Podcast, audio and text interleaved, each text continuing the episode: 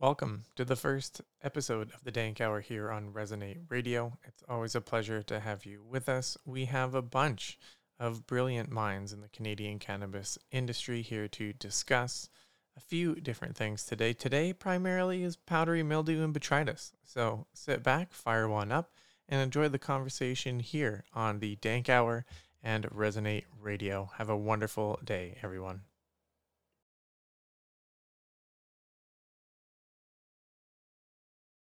We will start this uh, this show right now as we get the dank hour started. I'm going to quickly change my photo here because we are no longer setting up around. Welcome to Get Growing Together, everybody, where we get experts and chat about some of the dankest subjects in cannabis. We have an, a very exciting episode scheduled for you all today. We were very excited talking about. It. I tell you what, just the production meeting for this specific episode went um, uh, over a good hour. So we're very excited to be bringing this to you. And we have a lot of very fun, very interesting things coming up in the future, such as interviews with some amazing people in the in the series. We're looking at doing an educational series on kind of what it's like to work in the industry um, and interviewing people like recruiters. We're going for all sides, and we hope to share some amazing stuff and some amazing things going on in the world of cannabis. So get growing together. It's about community. So today's awesome subject that we're going to be talking about is bud powdery mildew and bud rot be gone. We're going to start and talk about prevention um, for the first portion of the episode. Then we're going to chat uh, in the middle portion of the episode about uh, what to do if you have the issue. And we'll tail off with a couple tips and tricks um, to deal with the issue. And, and, if you're going through a powder mildew or a bud rot issue, again, this is a recorded podcast. So we'd like to keep it as a panel discussion for our panel uh, of experts. And then after we finish the show, we open up to the garden party where we open up a Q&A and invite everybody to come up on stage and join us uh, for an amazing conversation. Usually those go quite late, though sometimes they can be a little bit shorter. So definitely come in and join us for the Q&A. I'm really excited to be here. So Corey, we are recording and good to go. Uh, yes? Yes, sir. Most definitely we're going to take that as yes sir we're good to go sorry a couple of different buttons i have to hit to go on mute there for you brother i appreciate it no problem. I will take a little bit more time when referring to you. Again this is the Dank hour if you like what you hear or you find value in any of the conversation that we have during this point in time don't be afraid to uh, follow our moderators, join the club. We do many different shows and have a lot more content coming in the pipeline. And we have many more fun things going on as well. So follow so you can keep track of what's going on. And don't forget to invite some other people in that would be in enjoyment of this conversation. I know anybody growing cannabis in the Pacific Northwest or pretty i think anywhere in, in in north america right now or in the northern hemisphere will have a huge value in this conversation talking about powdery mildew and bud rot prevention and control. But let's start with introductions. Manny, do you want to get us started and introduce yourself to the group? We'll go through the whole panel um, and then uh, jump over into our subject for matter for today. Go ahead. Hey, certainly. So I'm Manny De Silva from Ontario, Canada. I am the founder of uh, Forest Farms. We're a, a micro cultivator, micro processor. Um, about to get our license, uh, hopefully sooner than later. It's been it's been quite the while. Um, I dabble in uh, all things cannabis, in, including um, uh, consulting for licensing as well as consulting for uh, facilities and uh, getting people up and running and you know finding uh, solutions to their problems. And uh, i'm really happy to be here amongst this wonderful group of people and looking forward to hearing from the rest of the panel Awesome. RJ, I usually like to swing by you last because you are uh, usually driving home at this point in time. If you're available, you're welcome to flash mic and, and introduce yourself now. Otherwise, I can roll through. Go ahead. Hey, everyone. My name is RJ Ellis. I'm an extraction and process specialist with Canada's leading third party extraction company. Um, yeah, don't really have a lot going on for this conversation other than me learning a lot too. So I'm stoked to be here and can't wait for this uh, awesome conversation. Oh, I got some I, I've got some good pointed questions for you on your end of the business as well, which I'll be excited to poke on. Nothing too too crazy, but we'll definitely want your opinions on a few things. Ashley, welcome. I'm excited. I got to everybody. I got to meet Ashley for the first time during our production meeting this week. Um, I've heard of uh, delightful conversations and everything being had. I'm very excited to introduce Ashley Hubbard. Would you like to introduce yourself to everybody in the audience? Yeah, guys. Hey, uh, my name is Ashley Hubbard. I am the director of cultivation at a Michigan facility. We grow um, fully aeroponically, so no media. Uh, I've been in the industry since I graduated uh, with my master's in plant genetics seven years ago. Started as a trimmer and worked my way up.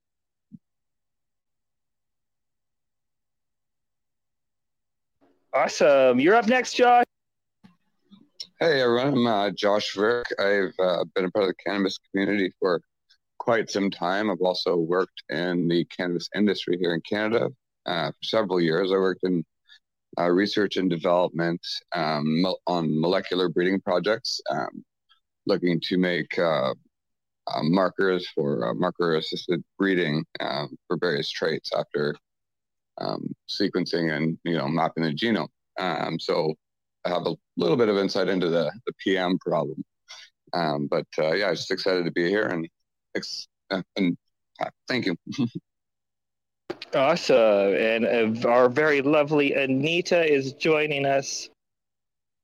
Hi, everyone. I'm Anita. Um, I uh, come to the cannabis market actually from a, from initially for, as a patient, um, and I started working in in that space um, as an advocate um, and with patient advocacy advocacy groups here in Ontario. Um, I'm Canadian. Um, eh, I'm an amateur grower as well as part of my medical uh, journey. Uh, but I also I had a brain uh, injury, and so that's how I was introduced to um, the medical side of, of cannabis. And um, but as I grew to love it more and more, I started writing about it. I started speaking about it, um, and now I'm in the um, cannabis uh, sales and marketing side, um, customer engagement and experience uh, mainly. So that's what I'm doing, and it focus with in the Canada space, of course, because uh, it's very different than a lot of the times with the American uh, side or elsewhere. So um, we're, focusing on that right now. And uh, that's what I'm doing and uh, where I'm at. But I'm really excited about this topic because it's ruined my first few crops, um, not knowing what to do. So I'm really excited about this. So glad to be here. It's a it's a very fun and exciting topic. I'm very excited to chat about it as well. Uh, I know it's a big challenge in this part of the world. Corey, welcome. How are you? Resonate Radio, welcome to the stage. Go ahead. Hello, everybody. It's wonderful to see you all again. My name is Corey. I'm the principal managing partner of Resonate Cannabis Incorporated. Uh, we're primarily working in the wonderful country of Portugal right now. And uh, this topic is extremely interesting for me because I'm going to have crops exposed uh, to the great outdoors once again. Uh, it's been a little while at the at the large scale for that, so uh, really excited to uh, dive into this one today. And as a reminder, we're saying a quick hello to everybody on YouTube and Twitch. We are live broadcasting uh, to everybody out there. So I just wanted to give a quick shout out to everybody through Resonate Radio that's joining us over there as well. Awesome. Well, that is super exciting.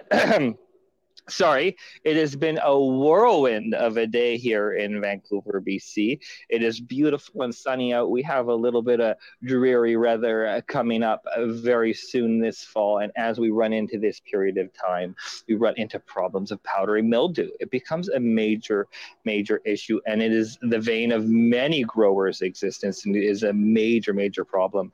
Uh, bud rot being uh, it's it's the cousin, the devil of the cousin, and and often uh, consuming a large amount of plants. I've seen I've seen one little speck of powder mildew or bud rot take up an entire plant and just destroy it. So it's a very exciting conversation that we'll be running through today. Now, I'd like to kind of start right off the bat. There are a few products out there. Now, what is what I'm going to start with targeting uh, Manny for this one.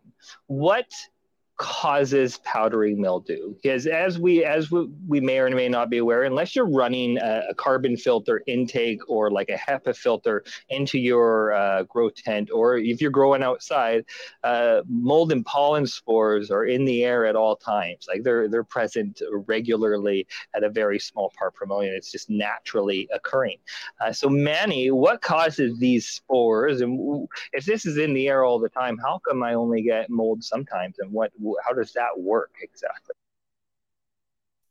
So the easiest way for me to explain that is um, when well, let's talk about indoor first, and and it kind of applies to outdoor as well. So when it goes dark or when the lights shut off, temperatures will drop for short periods of time as the temperature drops, the air is going to hold less water, so it is released into the environment. So this can result in microcondensation and pockets of high humidity, which sets the stage for exactly what you were talking about spores. And spores will germinate um, in that environment. The spores can be brought in on your clothing, they can be brought in on shoes on a, a, variety of things. Outdoors, obviously, because uh, you know you're open air. Spores are in the air all the time. Uh, some plants are a little more resilient than others, uh, or resistant, I should say, to uh, to to powdery mildew sp- spores. Uh, so they don't get it as well, but certain plants will be more susceptible to it. So that's really the root cause of uh, of powdery mildew. So in general, it would be pretty well agreed that if you have a healthy, strong, optimally growing plant with good climate that you won't run into that problem even with powdery mildew mold spores in the air. It's kind of like when we germinate a seed uh, or a cannabis seed we want those good ideal temperatures that good amount of oxygen uh, that good amount of airflow we want those right conditions uh, for that seed to germinate. Now we don't want to create those right conditions for cannabis or powdery mildew. So uh, josh other than you know hunting through a specific genetic what are some actions that you take or things or uh, or steps that you do as an active prevention for powdery mildew or molds in your space? What, what do you think is like the number one thing uh, that you would probably suggest every person to maintain doing? Oh, well i mean you know, cleanliness is next to godliness. So I, I would definitely suggest running as clean a room as possible. Um, indoors, um, you know, having a good IPM strategy is, you know, really the best way to go. Like in veg, you can, you know, I, I run a organic li- uh, living soil. Um, there are, you know, sprays like I use a, a spray called Regain. Uh, just some plant oils basically that um, you know it's safe for the plant. You can you know spray them on and spray it's safe for the the bugs that I have in there, the beneficials. Um, you know, and it, it, helps protect the plant. Um, there's other things like uh, EM1 that uh, I'll spray on them as well every now and again. Um, currently, I personally don't use trichoderma because um, I use a lot of mycorrhiza, but um, trichoderma is another one if uh, someone, you know, is running, you know, a synthetic uh, grow. If you're using trichoderma, they it's a fungi that uh, really helps prevent powdery mildew. Um, but the thing is, with with cannabis, uh, depending on you know that strain or that phenotype's level of you know resistance, um, if it comes into contact with PM, like some of them will be considerably worse than others. Um, so, you know, picking out which ones those are, and you know, p- putting your IPM kind of strategy based on that specific strain when you're growing it uh, is very important. Um, yeah, thanks. So, so I'm interpreting that as the most important thing would be to do a, a weekly or 10 day cleaning schedule where you rip up and clean out the whole space, take everything out of it if possible. I mean, if you're working in a bed, you're only going to be able to mitigate that so much and moving stuff around so much. But ideally, your what would be your frequency of doing a deep clean of your space in, in your opinion, Uh, in my tent at home, I, I do a pretty good clean once a week. Uh, the spray I do once a week as well, um, unless I do notice a, a problem. Um, at times in the past, um, because I've done you know selections where I've allowed powdery mildew to come into the space so that I can uh, gauge the level of resistance in the population. Um, I you know with the the product that I use there, the Regain, um, I'll use it you know two days in a row, and then I'll give it you know another uh, a day you know in between, and then I'll use it again on the, the second day, and then on the third, um, and then back to that weekly schedule, and that you know generally will wipe out the population. Um, that said, you have to you know clean the entire tent when you when you do that because you know the powdery mildew will rest on you know the fans and the you know the walls in the tent. And, you know if you you know just clean it once, you know you'll kill what's you know there, but then you know something else will you know fall from you know the lights or something and reinfect. And you know for powdery mildew spore, you know, once it's germinated, you know, it takes three to five days before you'll see a visible colony. Um, and like Manny was saying, those those temperatures and humidities, uh, 19 degrees is like 19 and a half degrees is powdery mildew's favorite temperature, and it will grow the fastest at that temperature. And anything over like a 60% humidity, if it's infected, will, you know, increase that rate as well. Um, so, I mean, if you can increase the temperature in there every now and again, um, like for a very short period of time, because plants will not like it if you do it for very long, uh, you can help reduce that uh, uh, growth rate. Just to add on to what Josh was uh, was saying, um, powdery mildew will not survive above 35 degrees. Um, that's important to know. I know a lot of people uh, in the industry will uh, run their rooms to 35 for a short period of time every day in order to kill off any uh, any PM spores that are within the room. And he's absolutely right. I mean, um, your your temperature and your humidity and the swings between your temperature and humidity from light to dark are extremely important too. You have to maintain no more than a four to five percent differential because if you don't, that's where powdery mildew will will uh, appear as well.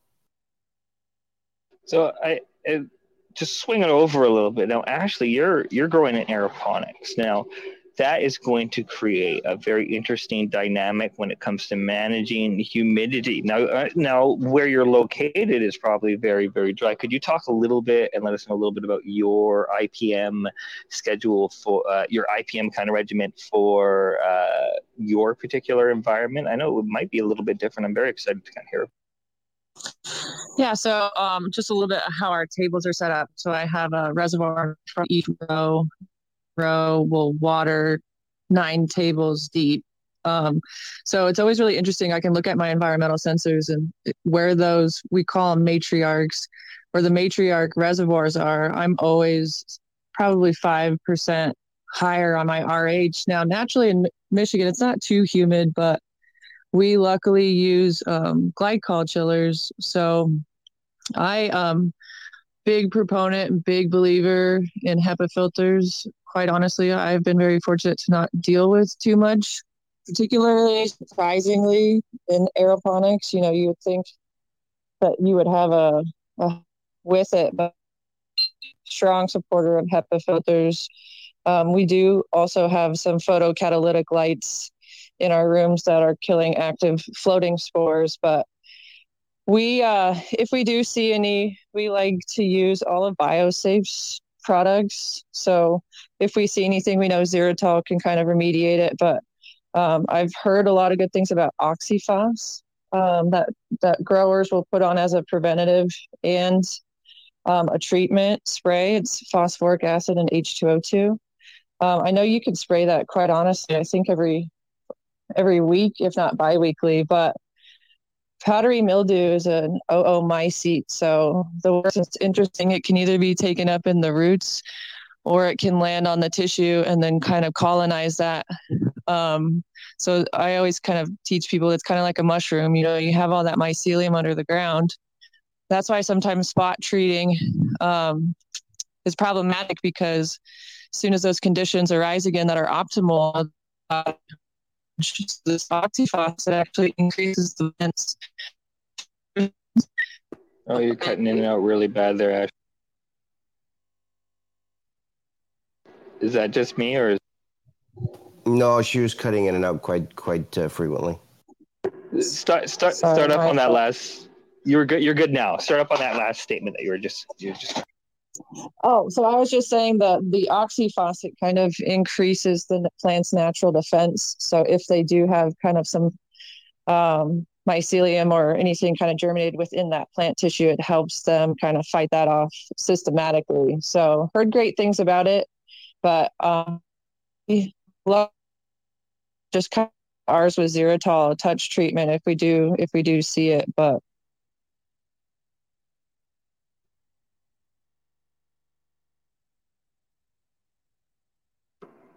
Yeah, I, I, mean, uh, there's there's also if you scope the forums out there and see what people are doing for powder mildew resistance, there are so many things. I mean, if you walk into a hydroponic shop here in Vancouver, BC, it is a wall of of products and offerings to prevent or to deal with the the powdery mildew issue. And what everybody wants to avoid is spraying on flowers or putting chemicals on their flowers or spraying their plants with all this stuff. But if we look at doing the right things in the right way, I think there's there's an appropriateness here that can be taken.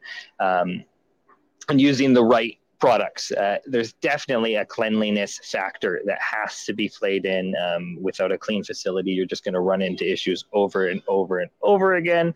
I do find that I think there's a really important point to touch on that Ashley that Ashley stated is that that powdery mildew is is a mycelium. It's a bacteria. It's going to grow a lot like that. So when you have it, if you are running, like for example, a lot of times when people switch from uh, uh, inorganic or they're doing just a salt hydroponic completely or like hydroponic system, and then they switch over to organics and they put in a bed and they do their first bed with all this life and all this variation of bacteria and all these variable points. And that I often find is where the first hiccup happens in indoor growing when you switch over to these uh, organic ingredients. And and it's not because there, there, there's nothing wrong with them. But what happens is that people don't understand that these powdery mildews can be contained within the root soil and system, and that you have to start creating an active approach at preventing them. Things like uh, bacteria, uh, Bacillium strepsil. I, am not pronouncing that right at all, and, and I apologize for that. Is an excellent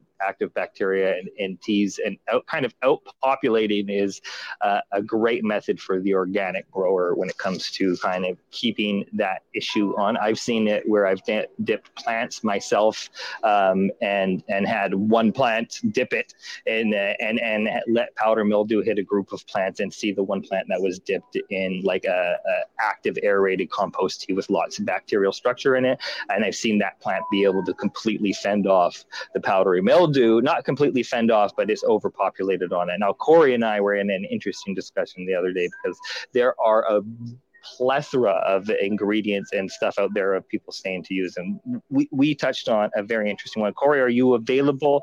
I would love to chat about copper grow if you have a yes i am here to chat about that interesting snake oil product for sure all right. So, as, as if anybody who hasn't seen it, there's also a product called Harvest Miracle or Copper Grow, um, and they are uh, essentially a copper-based uh, foliar product that can be used in the root system. And their big push and their big thing is, I, I have a bottle, I have a sample bottle here um, copper grow is specifically formulated to maximize yields and overall plant health and should be used as an additive to your regular fertilization program. Now, that being said, we all know copper and uh, the main components, copper, nitrogen, and sulfur, are all components of the plant code.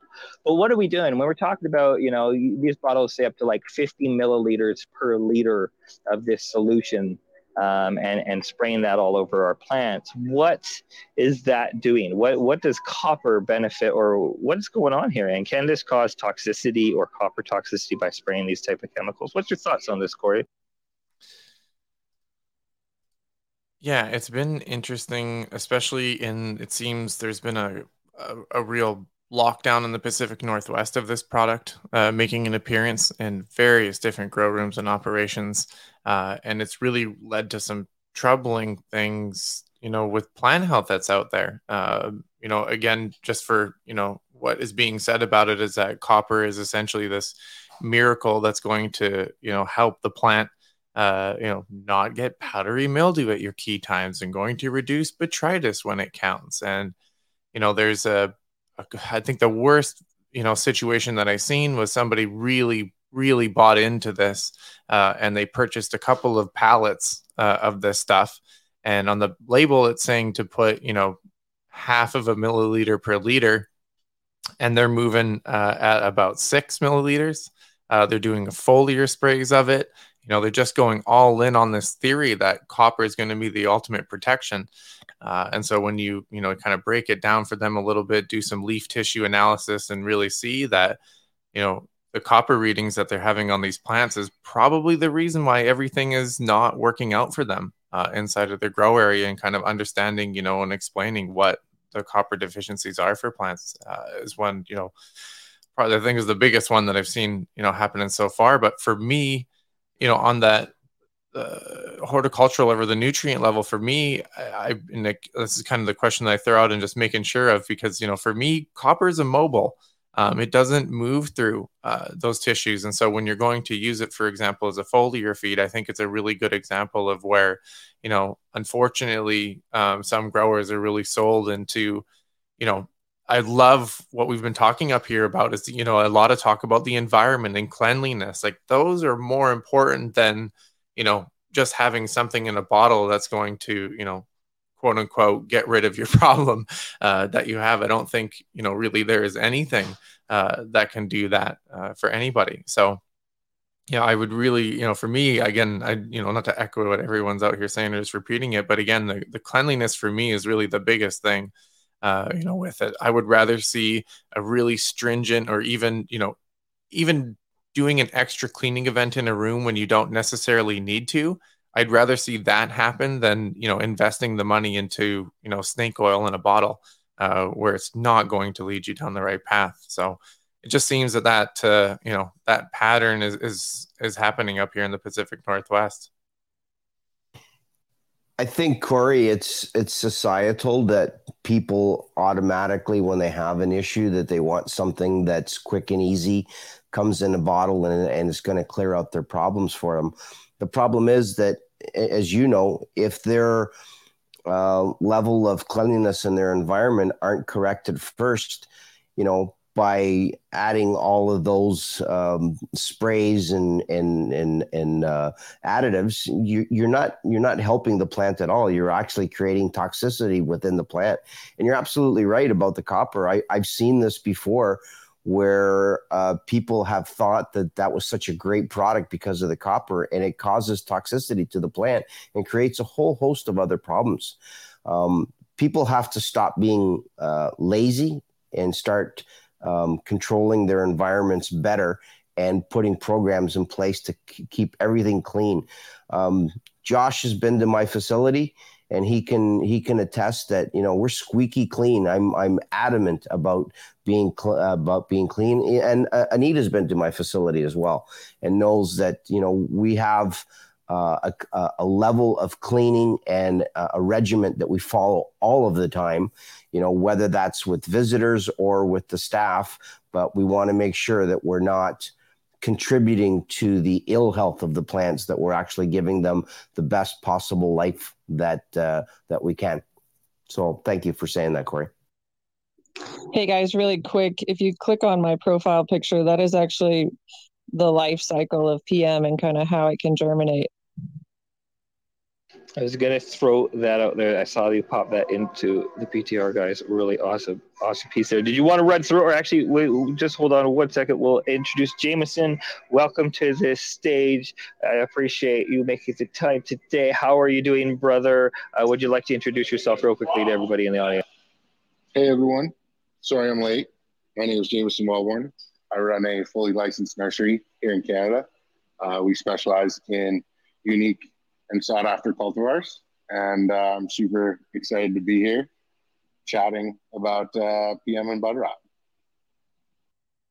they, they don't. So everybody is aware they don't have powder mildew in uh, in Alberta. It's it just doesn't happen. So he decided to just. no, I'm just teasing you. I'm really do. What do you do? I, we've just kind of run through. What do you do as an IPM regime um, in your space to prevent powdery mildew or bud rot? So for me, the the, the program that we use is a, a, a product called Method One. Um, it's a plant prevention spray that I really like. It's really just rosemary oil, peppermint oil, and uh, a few other things. Um, you know, like Manly said, Manny said, cleanliness is next to godliness. So you know, as long as you're able to keep clean and stay on a preventative regimen and, and sort of stay in front of it, I've found it a lot easier to try and stay in front of these things than uh, then get behind and, and, and try and catch up. So that's been super successful for us. And then if we see anything, you know, ZeroTol is what we what I'd usually go to. Now, ZeroTol, I'm hearing a lot about. Can we break down exactly what ZeroTol is for the layman in the audience? Maybe uh, Jameson, since you were you, you brought it up last, I'm going to let you you do that, or we'll let somebody else if you don't. I, I actually am, am just tied up in the garden, just doing a few things. So I, uh, I'm going to just sit and be quiet, but I know there's a few other guys up here that can sort of dive into that. Josh, or actually, go ahead. You look like you open your mic first. You you win the race to answer the question. um, so ZeroTol is a great product um, from BioSafe.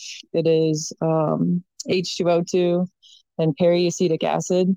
So a little bit about peracetic acid. Um, it helps stabilize H2O2 since H2O2 is naturally very volatile. So um, this peracetic acid, um, is ZeroTol 2.0, and that's 2% peracetic acid, but it helps stabilize it. So you get better contact time, but it's just a, just a robust H2O2. So dries into water and oxygen. I fucking love H2O2. Just so everybody is completely aware, I think I, I think this stuff is great.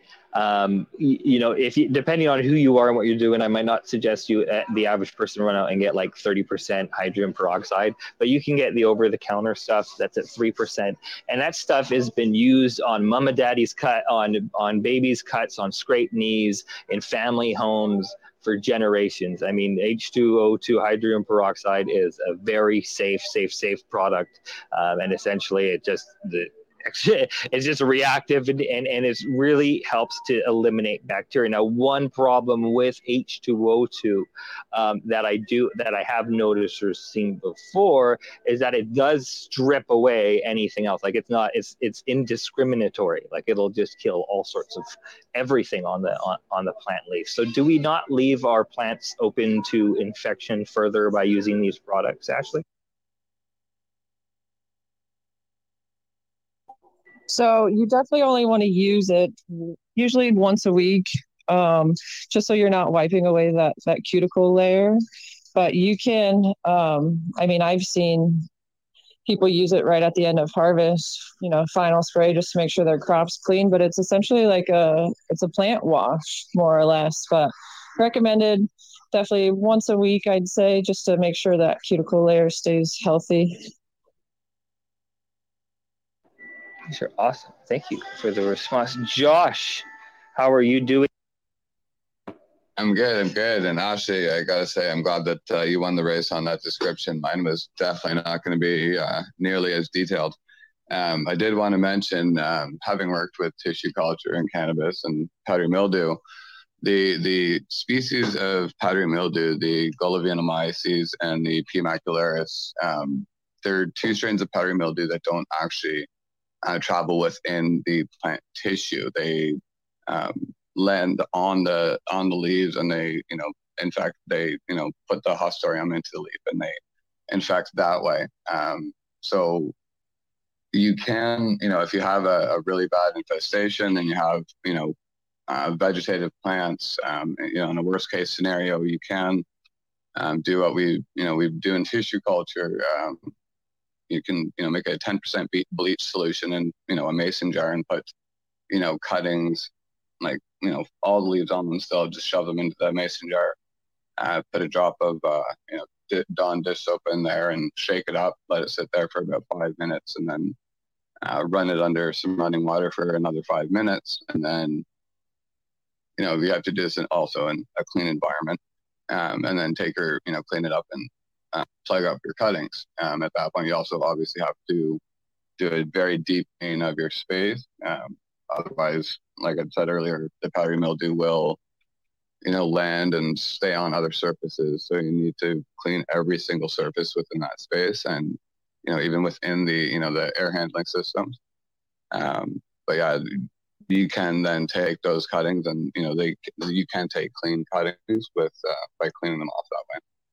Yeah. I, I, I love that that point. So a you can kind of you can dip and wash cuttings to prevent powdery mildew to spread from one cutting to another, which is what Josh was breaking down there. But I think one thing that he pointed out really well, and I'm going to add to how uh, I'm a little bit anal. I don't know if everybody else is this anal. I probably don't need necessarily need to be, but when I'm halfway done my cleanup, like when I pulled everything out, cleaned everything down, and and, and I'm going to put it and I and it's all clean and set aside and it's ready to go um, and the tent's all clean and set aside and ready to go. I go wash myself um, and and go have a shower or some sort of a quick wash or change maybe my outfit uh, and this depending on kind of the time frame i have i have to do this every three weeks when i do my resets every three weeks. But it, that's just how my routine goes. Everybody else is different, but I do this every three weeks. I pull everything out and then I'll go ahead and have a shower because this way, because all this mess and we, you you do all this hard work cleaning your, your space. Especially these tents are awesome because you can set them up and create a, a, closed climate or atmosphere in a small space. Like you can you could take and, and divide up a space very very easily. But there are a lot of grooves divots. There's little spots for things to get into, like mold and, and, fungal spores, and these things that will be able to spread out. Now, cleaning them with a bleach water solution is ideal and will definitely beat the crap out of most of these molds. Um, and, and, and we'll do them. But if you go in there covered in mold spores and dirty after you've cleaned everything off and put and then you load everything back in with your dirty clothes and into your into your tent that's all clean and your plants that are all taken care of and you got you're, you're just going to spread that mold all over your plants and all over the space that you just worked so hard to clean up i know probably in a facility like manny's when he clean when they do a cleaning regime like that they would probably change their uh, scrubs out in between um, the clean the finish and the and and the and the wash down. Um, and a lot of larger facilities do that. But at home, we don't really think about these little things. It's as simple as like making sure we're sure to wear a long sleeve shirt and gloves, and then changing your shirt and gloves in between uh, washing, just to kind of prevent the the perpetuation of spores. Because like, oh, you do all this hard work and cleaning, and then two days later you have spores all over your tent and you have mold again. It is atrocious. Now, Manny uh, or RJ, I, am going to kind of point an interesting side of the direction of the uh, conversation to you a little bit is what do we do or can we do that will prevent um, or what do you see in the final product? Like i mean you are uh, uh, extractor. It, are you able as an extractor doing solvent extraction? Are you able to pull out mold spores? Is that something that we can avoid in a final product through processing um, if we have a bad rat yes. Yeah, we can remediate it because essentially we can do it through two different ways. Um, I would say solventless extraction is going to be nay impossible unless you have kind of like a, a wash routine or something you can do ahead of time that can keep all the trichomes intact. Um, but in terms of solvent extraction, um, depending on the solvent, certain solvents will just neutralize the spores. Um, certain solvents will mobilize them to a degree, but we're still able to filter them because of the actual size of the spore. So going to like a solvent extract like ethanol or hydrocarbon, um, we can filter well below one micron. We can filter to a half micron. We filter to a third of a micron, 0.2 micron. Um, and ultimately, like no spores are going to make it that far.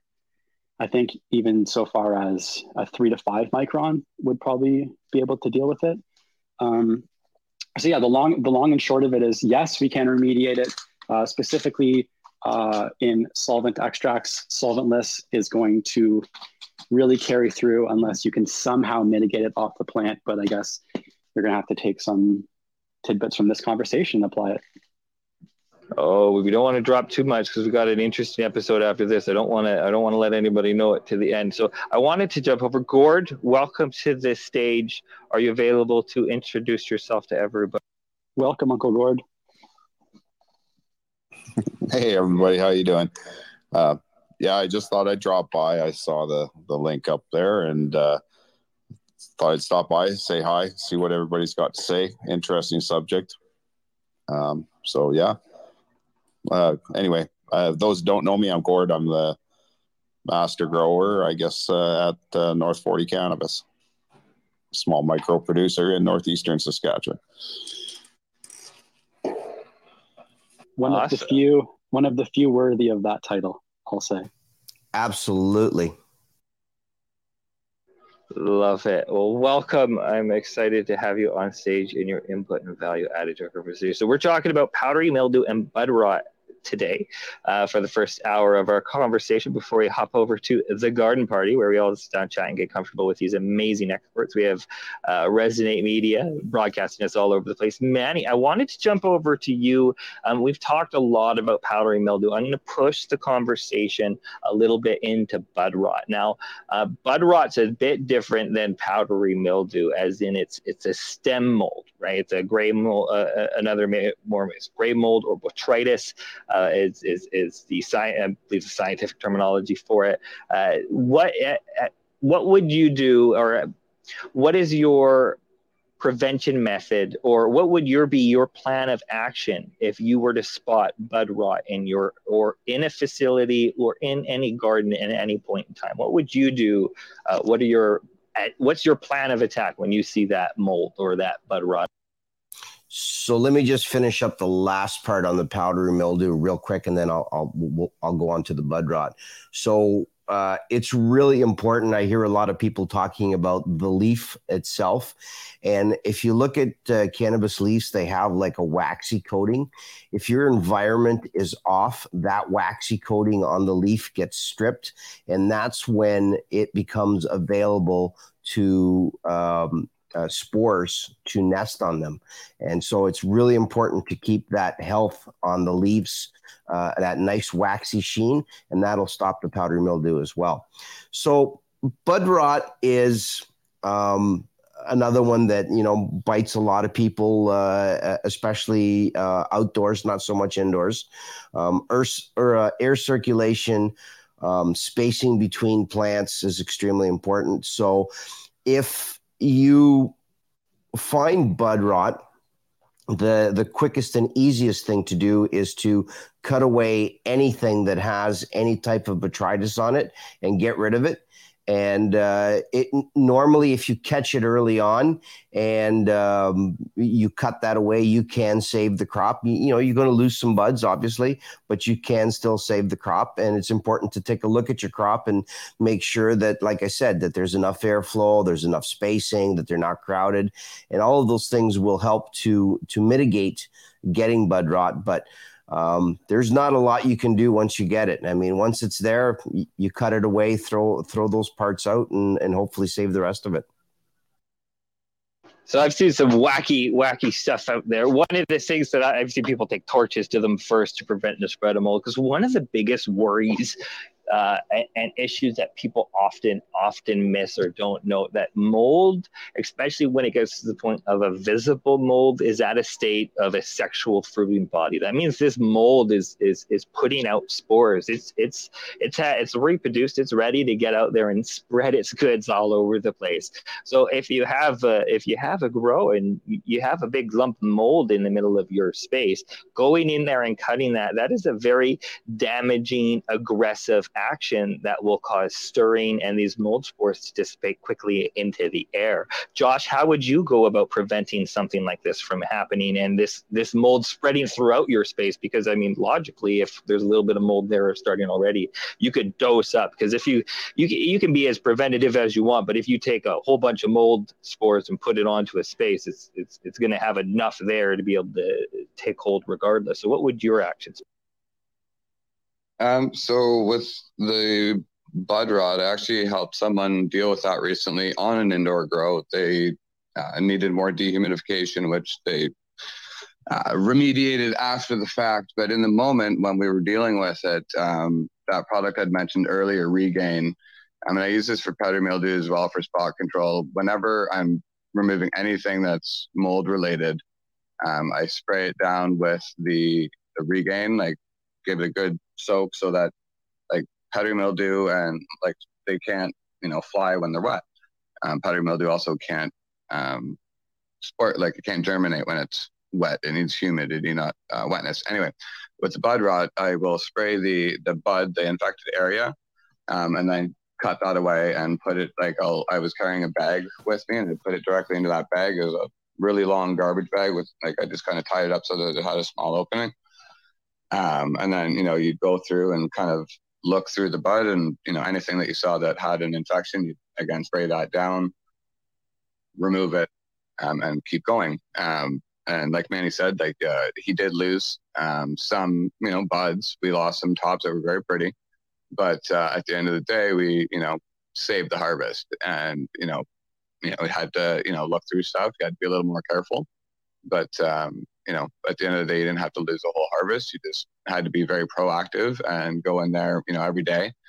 Um, again, you know, remembering, uh, you know, that uh, these molds, you know, like um, reproducing, you know, in those uh, nighttime swings.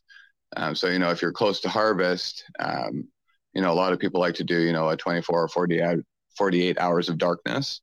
Um, you know, with if you're having any kind of mold issue, whether it be powdery mildew or botrytis, you know, I, I would strongly recommend not uh, doing that dark uh, period. Um, it likely will not go very well.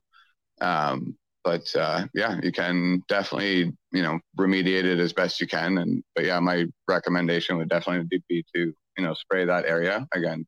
You know, you don't want to spray everything, but spray that area so that it's not you know spreading those spores within that space. And then when you cut it off, you, it also will limit the ability for those spores to become airborne.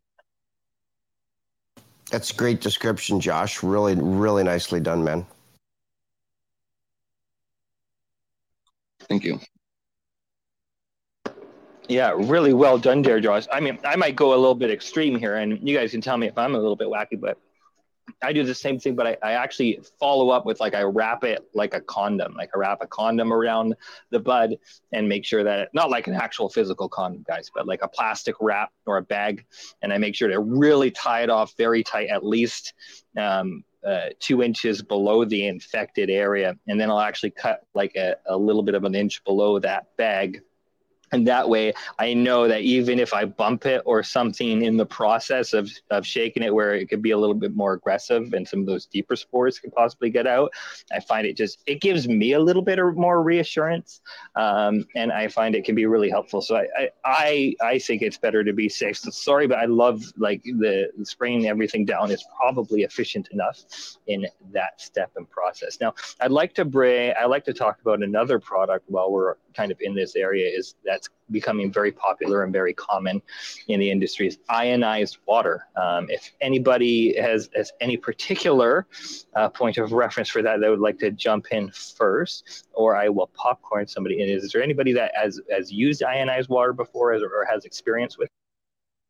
Might not be the best talking point then, so we might skip that for now. But essentially, it's a water being sold over the counter that's like a one to one jug ratio and you can spray it and use it to wash your plants of um, of mold spores and prevent them from taking back that one space. Uh, I've seen it specifically. I've seen uh, Green Planet has a whitewash product, um, and I think most of these things are just pretty much cl- pretty close to hydrogen peroxide and water, if I'm not correct. Yes. I do love how that always kind of come how it always kind of comes back to that point of hydrogen peroxide and water being like a, a big go-to. Now we are kind of getting closer to tail end. We haven't heard much from Anita. I know you have had a, a little bit. I saw an awesome post of yours that got a ton of feedback about powdery mildew in your garden. What have you done so far to remediate and kind of prevent uh, the spread of further action? What what have you been taking action with? With? Uh, well, one of the things, uh, you know, I think that that's most important is just identification of what it is that you're looking at. I think that's something that new growers struggle a lot with um, is even knowing um, what it is that they're looking at or just kind of ignoring it. Uh, I talked to you a little bit about uh, my first grow that I did outdoors was uh, three years ago. Um, and I lost most of the crop to botrytis, but it started off, um, you know, I saw that there was some PM and I didn't know what it was. Honestly, I thought that like I've seen it around before. It didn't seem to hurt plants. I didn't I didn't understand that like it could like it, it is something that you know you should be getting rid of. Um, I thought that you know that and that was a lot of the feedback that I I received um, with uh, you know things that I I talk about on on my social media platforms and stuff. But it's it's um, it's even understanding like that uh, it's it's like a lot of people think that it's sunspots or that it's um, uh, somebody said that it was like something like a pool splashing so like some bird chemical poops. damage yeah bird poop exactly and so like it's all these things and or even uh, I've seen where spider mites or uh, damage uh, is sunspots from like watering during middle of the day, like it's like like a magnifying glass. It's going to burn holes in you. I'm like the uh, stories that you go around about. It's like no, that that something's wrong with your plant. Like there's some bugs or something, right? Like it's it, it's so that's actually the first thing that is just kind of identifying what is the problem what's going on or even that there is a problem because a lot of the times with bud rot especially like people don't even recognize it. And one of the things is um, the type of plants that um, you know i know that you guys talked a lot about inside grows but a lot of people are growing outside right now in in our area in ontario. I know in a lot of canada but it's really super humid over here um, and sometimes, like um, the first thing that one of the plants that I grew for the first time was um, grapefruit, and the buds are super dense. Like they're they just are really tight when they're flowering, and um, some bugs got into it. I think died, caused a little bit of like you know uh, rotting who knows? And then it just kind of encouraged an environment. It was a very humid summer too. Um, and there you go, bud rot. I didn't even know until I was harvesting, and um, it was it was all pretty sad, and I cried a lot. But it was it was a learning experience, and I want to share it with other people. Like you know, recognize what it is that you're looking at. It's harder to control your environment when it's outside when the when the weather's just humid. Like so what are what are like i know prevention is is key identifying it like as soon as you can and a lot of people have like you know the hydrogen hydrogen peroxide is what I've been doing. Um, it's gotten rid of stuff. I've also used this uh, buka- uh, this uh, Bokashi uh, wash, Ferminator wash, um, that's made with fermented herbs and things like that. So it's like a really safe kind of um, wash, and it's supposed to like um, you know create a better environment. So it actually like kills that kind of environment that you know mold and and, and mildew would would be do well in.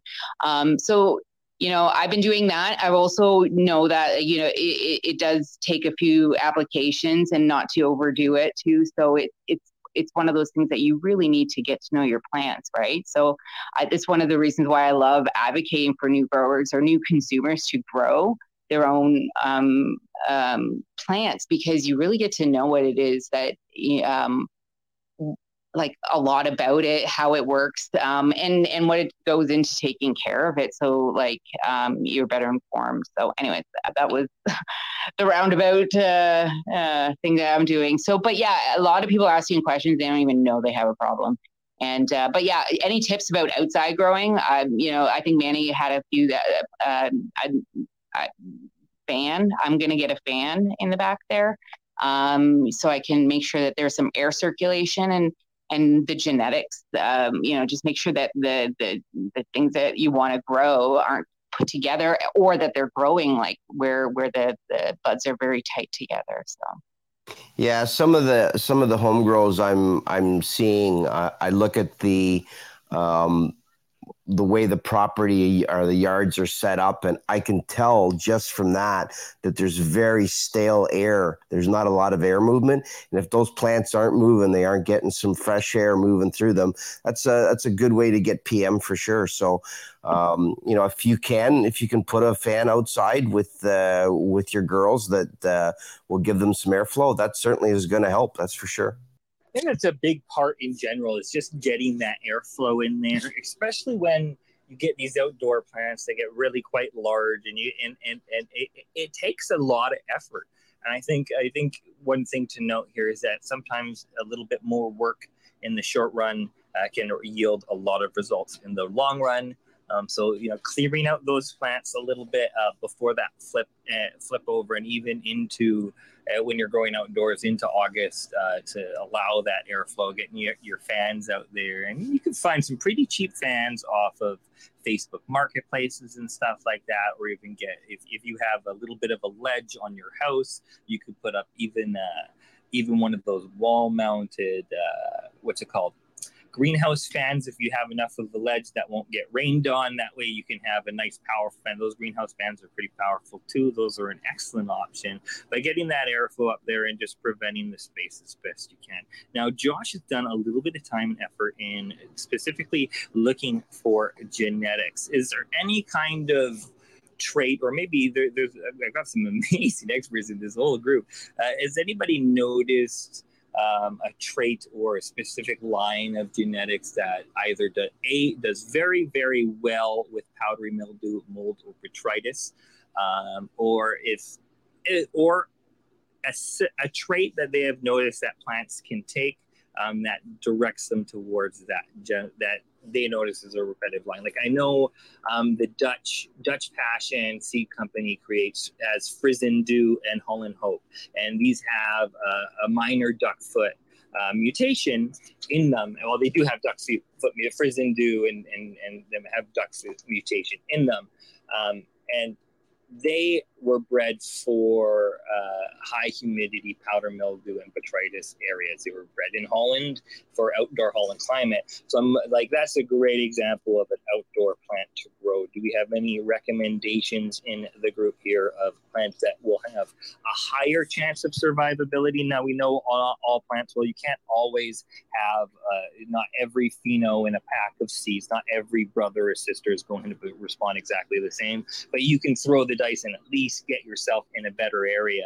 So is there maybe I'll roll through the the group here of the cultivators and see if there's certain genetics each one can point them uh, point growers towards. Manny, what would you suggest in a little bit more of a challenging environment to grow um, that's resistant to powdery mildew and botrytis? Afghani comes to mind right away because it came from a very hot, humid climate.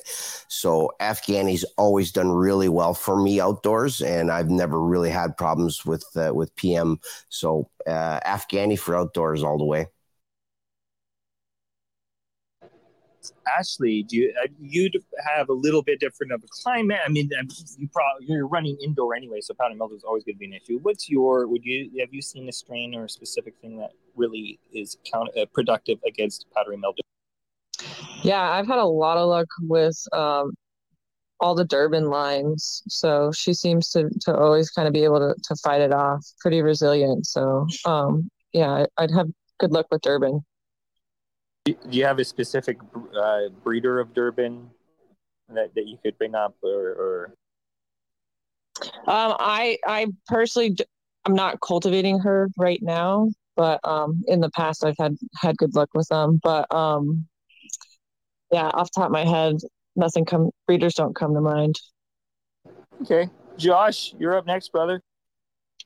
Yeah, so um, like Manny said, Afghans definitely. I hunted through some Afghans and found a uh, a PM resistant pheno. Um, but yeah, like you'd said, you know, like not everything in the pack is going to be PM resistant, and then there's going to be a level of resistance as well. Some will, you know, only get a, a spot here and there throughout the entire cycle, or other ones will get covered right at the beginning. Um, but as far as breeders uh, or lines that I've used or worked with, um, I've grown some of the platinum Kush breath and the platinum jelly, and was also told that you know anything that platinum touches from in-house genetics uh, tends to be PM resistant. And and of the three phenotypes that I've played with, um, all three were PM resistant. Um, and like they were tested. I had them in environments where I let PM go rampant, um, just to see. Uh, the strawberry bananas that I've seen have been exceptionally uh, loved by PM. On the other hand, um, but yeah, that uh, those platinums in the Afghan definitely were uh, actually PM resistant. Like you shake the PM over top of them, let the spores land on it, you know, and nothing would grow. So those ones for sure. Hey, just just before we get uh, we get to Anita and, and Jameson and Gordon Corey, I, I just want to say one thing that's in, that it's important to to say. Okay, if you do get some powdery mildew in flower, okay, the crop is not lost. You can wash that, and it'll pass microbial testing. I've done it; it's passed. It works and I, I've taught this method to a lot of people, and I, I do bud washing all the way through. I, I uh, whether it's got uh, PM or not, I'm going to wash those buds.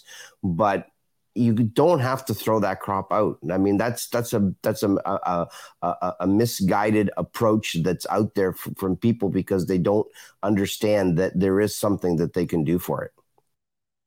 So I think there's this is opportune time because we are going to have a, a, part of our next episode talk a lot about this. We're going to run through about washing, and I think it's a very important thing, and it's a lot not talked about or or or, or part of the conversation nearly as much, in my opinion, as it should be. Like, let's put it this way: we want to move towards organic IPM regimens where we're using, like I've said, you guys photo. I have a large population of rover beetles that feed off of gnats that provide a whole circular scale of eating. You know, I have I have Hypoaspis, and there's a whole group and micro ecosystem in my plant canopy in my plant root system. There is also praying mantises and and other uh, mites that are defensive in the in my canopy. There are bug carcasses, poop, skin of I mean like praying mantises shed their exoskeleton 10 times and they're not they're pretty small in the earlier stages I don't care how organic you are. I think it's I think it's valuable to have this idea in your mind that you can wash cannabis, that you can rinse it. Um, when you have a dead carcass of a bug or a bug poop sitting on your bud or in your plant and you dry it, even if it tastes fine and it does no effect on the flavor, the likeliness of mold taking root in that dirty red is poop. is it's, it's where mold grows, right? So it, it really is very valuable to the home grower or to any grower in general to ha- open this up as a thought process and a mind. I think I think it's necessary if it's done appropriately and intelligently. It has no negative effect on the plant and only benefits it in the long run um, and, and creates a, a, a, way better product. So I think we should devote a, a, larger section of conversation towards that. Josh, you had a remark um, in response. Did you want? I don't want to dig too much into this because I think this is a great whole episode. Yeah, no, actually, I just kind of wanted to add to what Manny was saying, and um, I with, with hash, uh, bubble hash, uh, uh, PM, like um, RJ was saying, if you use a you know a, a, a, screen that's like in that you know the three to five micron uh, range, you're going to stop those spores, and that's entirely accurate. A, a powdery mildew spore on average is around 15 to 30 microns in width to length. Um, and I have experimented with um, uh, powdery mildew covered product and using uh, bubble bags and uh, you know washing that through extremely well with the in the 45 bag i was able to after 10 minutes of washing with a sprayer um, not detect any um, hyphae or any uh, powdery mildew spores um, under a microscope. Um, that said, um, I have not had that sent in for testing, so I am, you know, I'm not gonna say without a doubt that I cleaned out my you know my hash entirely. Um, but um, you know, if you're a healthy individual and you've smoked cannabis, um, chances are very good that you've smoked probably more powdery mildew than anyone would like to admit. And and uh, if you're saving a product, if you wash that product really well, do not collect a 25 bag. Um, I, I have tested that one as well, and I cleaned it for 20 minutes trying to remove stuff, and you know, there was still, you know, you could find fragments of the the mycelium and the hyphae in there, and the the every, every now and again a spore. Um, but yeah, I was able to clean visually the uh, the 45 bag after 10 minutes of washing.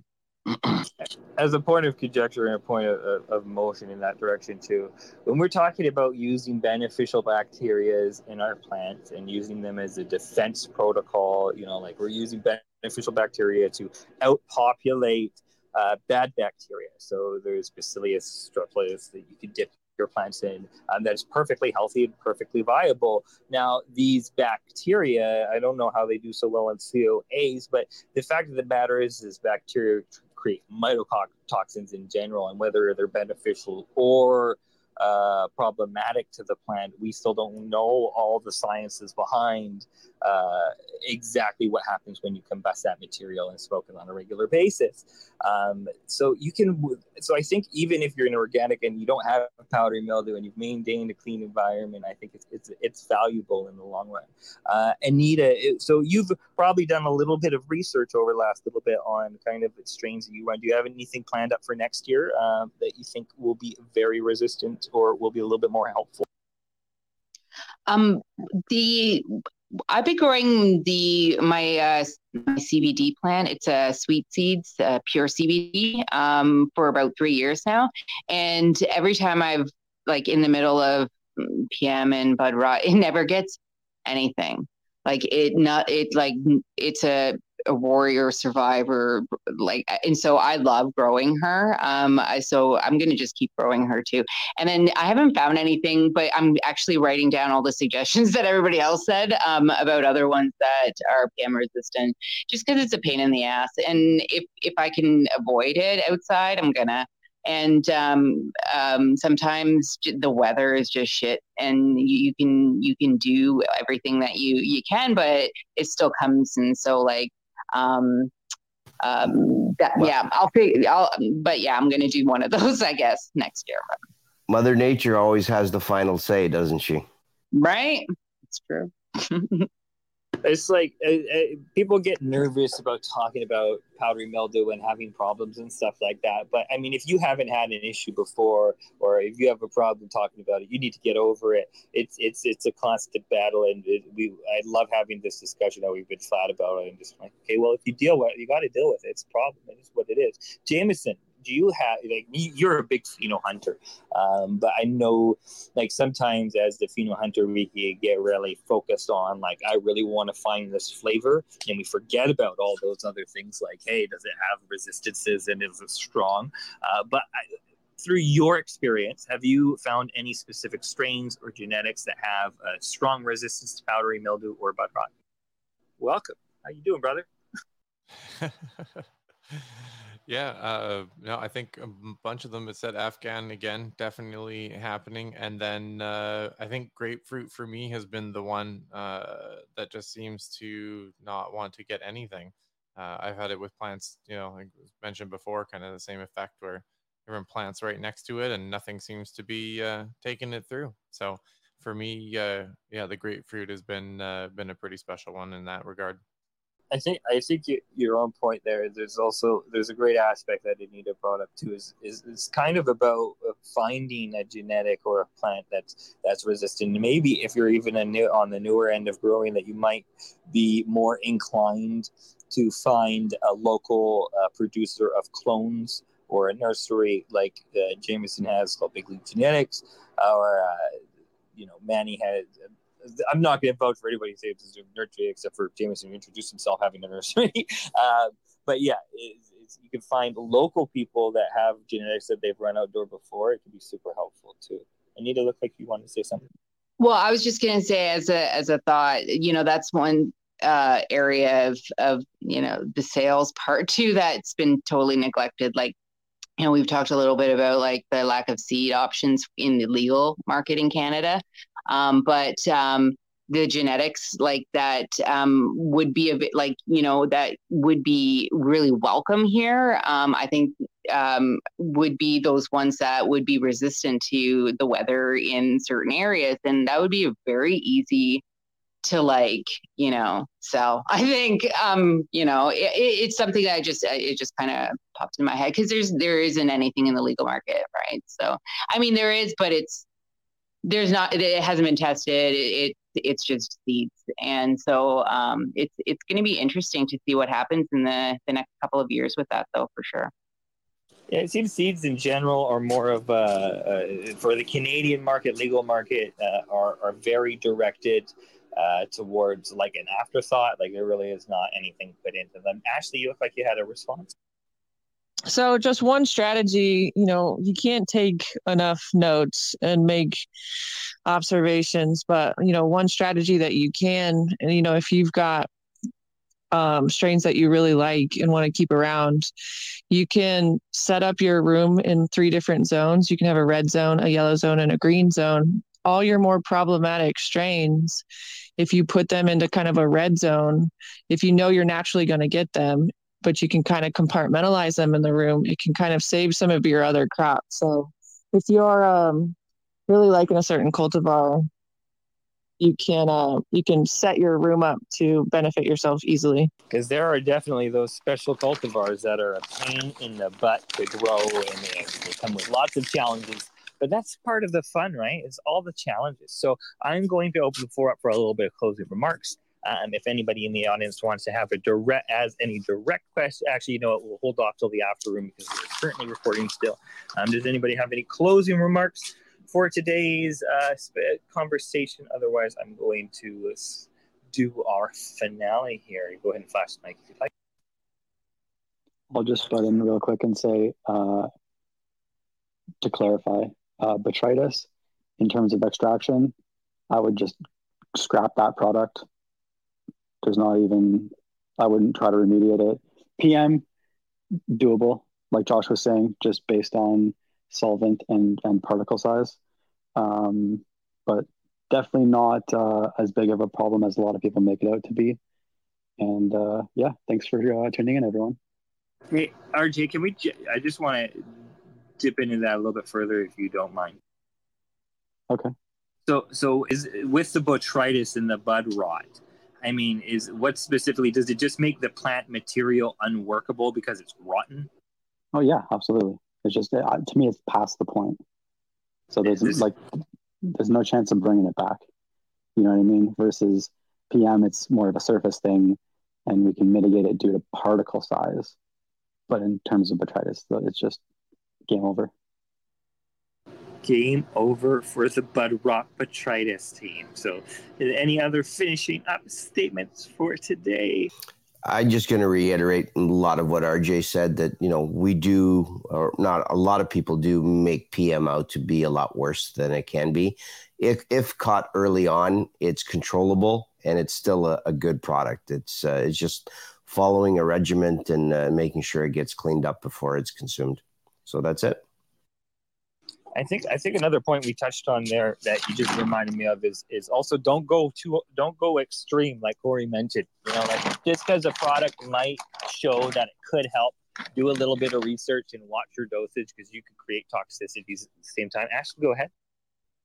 Um, cleanliness is key. So, I mean, prevention. I can't speak more or can't speak enough about it. It's just you're always going to be chasing your tail if you're not just trying to prevent anything from happening. But what I would also recommend is if you, you know, if you're curious in trialing a product, call that company and try to talk to somebody in customer service. You can gain a lot about the legitimate research behind it or experience just by calling. I've learned that so much in my career.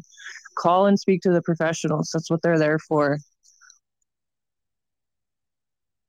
Well said. I mean, if, if I'm not an expert by any means, but I love talking to people that are experts. And if I have a question about a nutrient uh, in this nutrient company, I'm going to call them. And on top of that, it's going to give you a great insight on who they are as people um, by having actual face-to-face conversation. Because I find a lot of these products that are coming out in BC, there are a huge amount of nutrient and, and, and companies and, and, large amounts of products.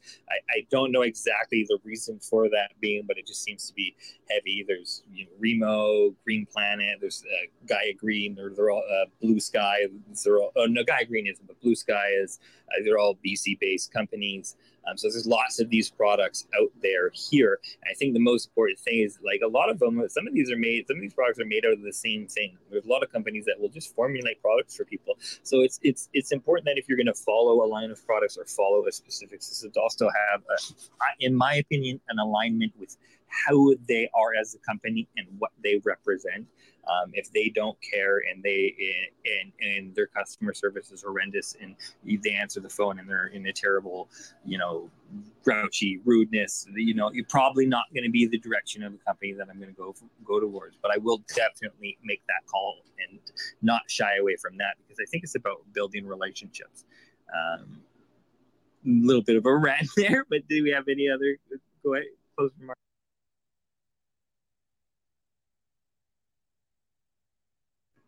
Awesome. Well, I appreciate it, guys. It has been an awesome show. I'm going to open up the garden party right after this, which is the uh, cannabis garden party where we get together with the experts and just have a little bit more casual of a conversation and chat. So don't uh, don't go anywhere. Make sure to click the Dank Hour Club, follow the club so that you can see us open our next room up, which is the garden party right after this, where we're all going to get and bring everybody up on stage and have a conversation. I see you, son, Angela, Cordy, Renos, da- Damon, DB, Jeff, Aiden, David, and Johnny X. I see you guys. We're going to bring you up on stage in our next room. I'm looking forward to it and appreciate each and one of you, each and every one of you. RJ, Manny, Ashley, Josh, and Nita, Jameson, Corey, thank you all so very much.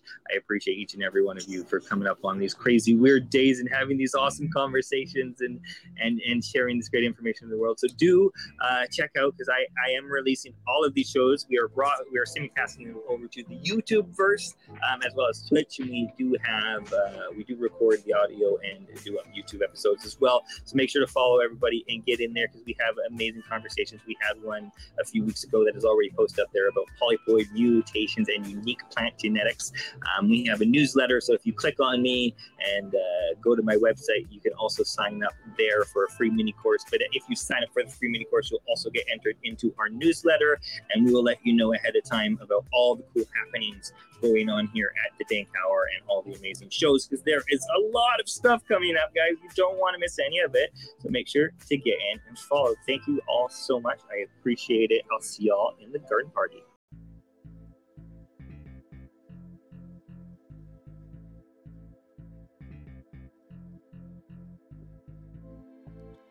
And there you have it, everybody. Another episode of the Resonate Radio podcast. Thank you so much for making it all the way through to the end. We appreciate the downloads, the follows. Leave us a review if you're listening to us on the Apple podcast. Please subscribe and hit the bell over on YouTube and Twitch. You can find us over there at Resonate Media. You can also find us on Instagram at Team Resonate also send us an email to info at resonatecannabis.com. I hope you all have a wonderful day, and thank you so much again for taking the time to listen to us here on Resonate Radio. We'll see you again next time. Thank you.